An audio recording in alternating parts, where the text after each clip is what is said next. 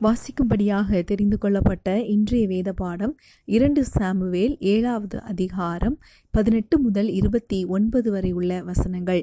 அப்பொழுது தாவீது ராஜா உட்பிரவேசித்து கர்த்தருடைய சமூகத்திலிருந்து கர்த்தராகிய ஆண்டவரே தேவரீர் என்னை இதுவரைக்கும் கொண்டு வந்ததற்கு நான் எம்மாத்திரம் என் வீடும் எம்மாத்திரம் கர்த்தராகிய ஆண்டவரே இது இன்னும் உம்முடைய பார்வைக்கு கொஞ்ச காரியமாயிருக்கிறது என்று கர்த்தராகிய ஆண்டவராக இருக்கிற தேவரீர் உம்முடைய அடியானுடைய வீட்டை குறித்து வெகு தூரமாக இருக்கும் காலத்தின் செய்தியை மனுஷ முறைமையாய் சொன்னீரே. இனி தாவீது உம்மிடத்தில் சொல்ல வேண்டியது என்ன? கர்த்தராகிய ஆண்டவராயிருக்கிற நீர் உமது அடியானை அறிவீர். உம்முடைய வாக்கு தத்தத்தின் நிமித்தமும் உம்முடைய சித்தத்தின்படியேயும் இந்த பெரிய காரியங்களெல்லாம் உமது அடியானுக்கு அறிவிக்கும்படிக்கு தயவு செய்தீர். ஆகையால் தேவனாகிய கர்த்தரே நீர் பெரியவர் என்று விளங்குகிறது. நாங்கள் எங்கள் காதுகளாலே கேட்ட சகல காரியங்களின்படியும் தேவரீருக்கு நிகரானவர் இல்லை. உம்மை தவிர வேறே தேவனும் இல்லை. உம்முடைய ஜனமாகிய இஸ்ரவேலுக்கு நிகரான ஜனமும் உண்டோ? பூலோகத்து ஜாதிகளில் இந்த ஒரே ஜாதியை தேவன் தமக்கு ஜனமாக மீட்கிறதற்கும் தமக்கு கீர்த்தி விளங்க பண்ணுகிறதற்கும் ஏற்பட்டாரே. தேவரீர் எகிப்திலிருந்து மீட்டு கொண்டு வந்த உம்முடைய ஜனத்திற்கு முன்பாக பயங்கரமான பெரிய காரியங்களை நடத்தி உம்முடைய தேசத்திற்கும் அதிலிருந்த ஜாதிகளுக்கும் அவர்கள் தேவர்களுக்கும் உமது மகிமையை விளங்கச் செய்து உம்முடைய ஜனமாகிய இஸ்ரவேலர் என்றென்றைக்கும் உம்முடைய ஜனமாயிருப்பதற்கு அவர்களை திடப்படுத்தி கர்த்தராகிய நீர்தாமே அவர்களுக்கு தேவனானீர். இப்போதும் தேவனாகிய கர்த்தாவே நீர் உமது அடியானையும் அவன் வீட்டையும் குறித்து சொன்ன வார்த்தையை என்றென்றைக்கும் நிலைவரப்படுத்த தேவரீர் சொன்னபடி செய்தருளும்.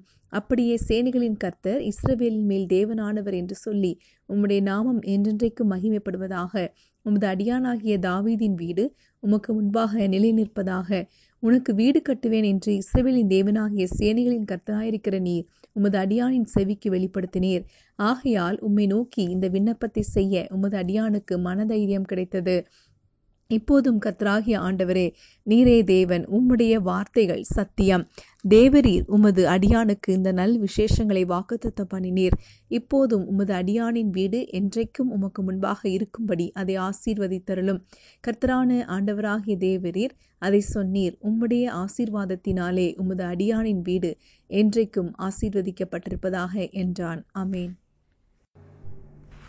கிறிஸ்துவுக்குள் அன்பானவர்களே இன்றைக்கு நம்முடைய சிந்தனைக்காக நாம் எடுத்துக்கொண்ட வசனம் இரண்டு சாமுவேலின் புஸ்தகம் ஏழாவது அதிகாரம் பதினெட்டு இருபத்தி இரண்டும் ஆகிய வசனங்கள்.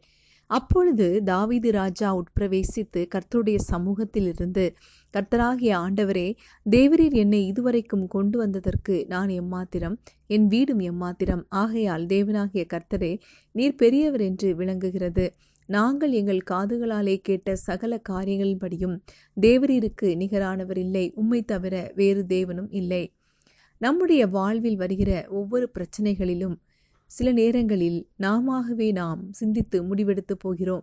நாம் தேவனை விட்டு விடுகிறோம். ஆனால் அதற்கு பின்பு ந தேவனுக்கு தெரியாமல் எதுவும் நடக்காது என்றும் நாம் சொல்லி போகிறோம். நம்முடைய தேவனுக்கு ஒரு காரியத்தின் துவக்கத்திலே அதன் முடிவும் தெரியும். எல்லா துதியும் கனமும் மகிமையும் அவருக்கு மாத்திரமே. மனிதர்கள் முன்பு நாம் எவ்வளவு பெரிய புத்திசாலியாக இருந்தாலும் கூட தேவனுடைய சமூகத்தில் நம்மை நாம் தாழ்த்தி கொடுத்து நொறுங்குண்ட இருதயத்தோடு அவர் சமூகத்தில் நாம் வரும்போது அவர் நம்மை ஏற்றுக்கொள்கிறார். தாவீது ராஜாவின் வாழ்க்கையிலும் தாவீது ராஜா மிகப்பெரிய போர் வீரனாக இருந்தார். ஆனாலும் அவர் தன்னை உயர்வாக நினைக்காமல் இஸ்ரவேலின் பெரிய ராஜா என்று அழைக்கப்படுவதையும் விரும்பாமல் மிகவும் தாழ்மையோடு காணப்பட்டார். இரண்டு சாமுவேல் ஏழு பதினெட்டில் நாம் வாசித்தபடி தாவீது ராஜா உட்பிரவேசித்து கர்த்தருடைய சமூகத்திலிருந்து கர்த்தராகிய ஆண்டவரே தேவரீர் என்னை இதுவரைக்கும் கொண்டு வந்ததற்கு நான் எம்மாத்திரம் என் வீடும் எம்மாத்திரம் என்கிறார். தாவீது தனக்கும் தன் குடும்பத்திற்கும் தேவன் செய்த நன்மைகளை நினைத்து இதற்கு நான் தகுதியுள்ளாத தகுதி இல்லாதவன் என்று தன்னைத்தானே தாழ்த்தி கொடுக்கிறார். தேவனுக்கு மகிமையும் கனத்தையும் செலுத்தி அவர் செய்த நன்மைகளை தாவீது நினைவு கூர்ந்தார். தாவீதினுடைய வார்த்தைகள் அவன் தேவனிடத்தில் எவ்வளவாய் நன்றியுள்ளவராய் காணப்பட்டான் என்பதை நமக்கு பார்க்க முடியும். தேவன் வெறுக்கிற இரண்டு காரியங்களில் ஒன்று பெருமை மற்றது முறுமுறுக்கிற சுபாவம். இது மிகவும் ஆபத்தானதாகும். தேவனிடத்தில் நன்றியுள்ளவர்களாக காணப்படாமல் முறுமுறுத்து இரு இருந்தால் இல்லாவிட்டால் அவருக்கு மகிமை அவருக்கு அவருக்கு ஏற்ற மகிமையை நாம் செலுத்தாமல் போகும்போது அதே நேரத்தில் தேவனுக்கு ஏற்ற மகிமை கொடுக்காமல் அந்த நம்ம நம்மேலே அதை ஏற்றுக்கொண்டு நாம் பெருமையாக காணப்படுவோமானால் இது தேவனுக்கு விரோதமான செயலாகும். தேவனுக்கு பிரியமாக காணப்பட வேண்டுமானால் அவரே நமக்கு எல்லாம் என்று நாம் விட்டு கொடுக்க வேண்டும். எவ்வளவு பெரிய பிரச்சனையாக இருந்தாலும் தேவ சமூகத்தில் விட்டு கொடுத்து அவரே சகலத்தையும் கட்டுப்பாட்டுக்குள் வைத்திருக்கிறவர் என்று நம்மை நாமே நாம் தாழ்த்தி கொடுக்கும்போது அவர் நம்மை விடுவிக்க வல்லவராயிருக்கிறார்.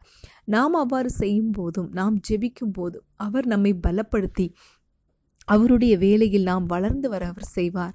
தாவீதி நன்றியுள்ள அந்த ஜெபம் அவனுக்கு மாத்திரமில்லாமல் அவனுடைய சந்ததிக்கும் அது ஆசீர்வாதத்தை பெற்று தந்தது தாவீது படைத்தளபதியாக ராஜாவாக இருந்த போதும் தேவனுடைய சித்தத்திற்கு தன்னை தாழ்த்தி கொடுத்த போது தேவன் அவரை உயர்த்தினார். நாமும் கூட உயர்ந்த நிலையிலோ பதவியிலோ இருக்கலாம். ஆனால் தேவனை உயர்த்துவோம். அவர் ஒரு அவர் குயவனும் நாம் களிமண். நாம் காய்ந்து போன களிமண்ணாக இருந்தால் அதாவது பெருமை உள்ள நிலைமை. காய்ந்து போன களிமண் பெருமைக்கு சமானமாக நாம் எடுக்கலாம்.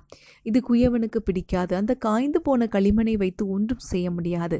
அதே நேரத்தில் மென்மையாக வளைந்து கொடுக்கிற களிமண் அதுதான் கீழ்ப்படிதல். இது தேவனுக்கு பிரியமானது. அந்த குயவனுக்கு பிரியமானது.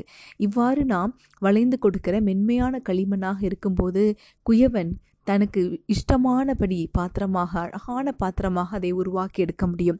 எனவே அவர் கையில் இணங்கிய ஆயுதமாக அவர் கையில் நல்ல பக்குவப்பட்ட நல்ல மென்மையான வனைந்து கொடுக்கிற ஒரு களிமண்ணாக நாம் காணப்படுவோம். அவர் சித்தத்தின்படி நம்மை வணையட்டும். அவர் கரத்தில் நம்மை நாமே தாழ்த்தி கொடுப்போம். ஆண்டவர் நம்மை ஆசீர்வதிப்பாராக. அவர் செய்த நன்மைகளை நினைத்து நாம் அவருக்கு நன்றி செலுத்துவோம். சங்கீதம் நூற்றி பதினெட்டு பதினெட்டு ஒன்றாவது வசனத்தில் கர்த்தரை துதியுங்கள். அவர் நல்லவர். அவர் கிருபை என்றும் உள்ளது என்று வாசிக்கிறோம். ஆமாம் அவருடைய கிருபை என்றும் உள்ளது. அவருடைய கிருபை தான் நம்மை இவ்வளவு இவ்வளவு தூரம் நடத்தியது என அதை நினைத்து இந்த வருஷத்தின் கடைசி நாட்களில் நாம் நினைவு கூர்ந்து நன்றியோடு காணப்படுவோம். நாம் ஜெபிக்கலாம். எங்கள் அன்பின் பரலோக தகப்பனே இந்த நல்ல நேரத்துக்காக உமக்கு நன்றி. நாங்கள் தியானித்த இந்த வசனத்திற்காக நன்றி. தாவீது ராஜா எவ்வாறு அவரை தாமே உடைய சந்நிதியிலே தாழ்த்தி கொடுத்தாரோ அதே போல நாங்கள் இன்றைக்கு எங்களை தாழ்த்தி கொடுக்கிறோம். நாங்கள் இந்த வருஷம் முழுவதும் நாங்கள் திரும்பி பார்க்கும்போது எங்களை நடத்தி வந்த உடைய அதிசயமான கிரியைகளை கிருபைகளுக்காக நன்றி. நாங்கள் கடை வந்த வருஷத்தின் கடைசி நாட்கள் நிற்கிறோம். உம்முடைய அன்பிற்காக நன்றி. நாங்கள் எங்களை தாழ்த்தி தருகிறோம். எல்லா பெருமையும் எல்லா முறுமுறுப்பும் எங்களிருந்து மாறி போகட்டும் இயேசு கிறிஸ்துவின் நாமத்தில் ஜெபிக்கிறோம். எங்கள் ஜீவனுள்ள நல்ல பிதாவே அமேன்